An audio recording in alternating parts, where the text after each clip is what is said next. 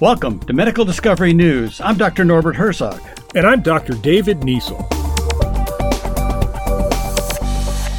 In medicine, AI has improved everything from surgery to medical research. Now it may be delivering its best results yet the development of new antibiotics. Over time, bacteria become resistant to treatment. The ones that can overcome multiple antibiotics are called superbugs.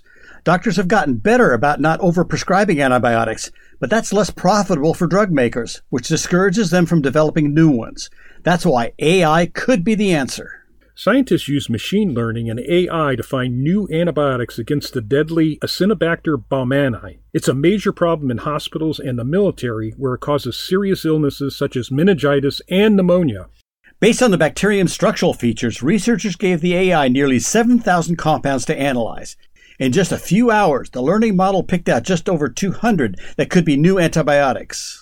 This hugely cut down time in the lab so that they only had to test 240 compounds. Of those, nine could work, and one called abaucin was a home run. It was able to target and kill A. baumannii by interfering with lipoprotein trafficking, which damages the membranes of the bacterium. Other experiments show that abaucin prevented the bacterium from establishing wound infections in mice.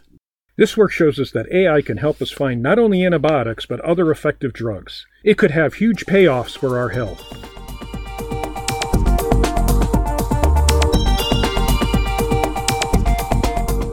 We are Doctors David Niesel and Norbert Herzog at UTMB and Quinnipiac University, where biomedical discoveries shape the future of medicine. For much more and our disclaimer, go to medicaldiscoverynews.com or subscribe to our podcast.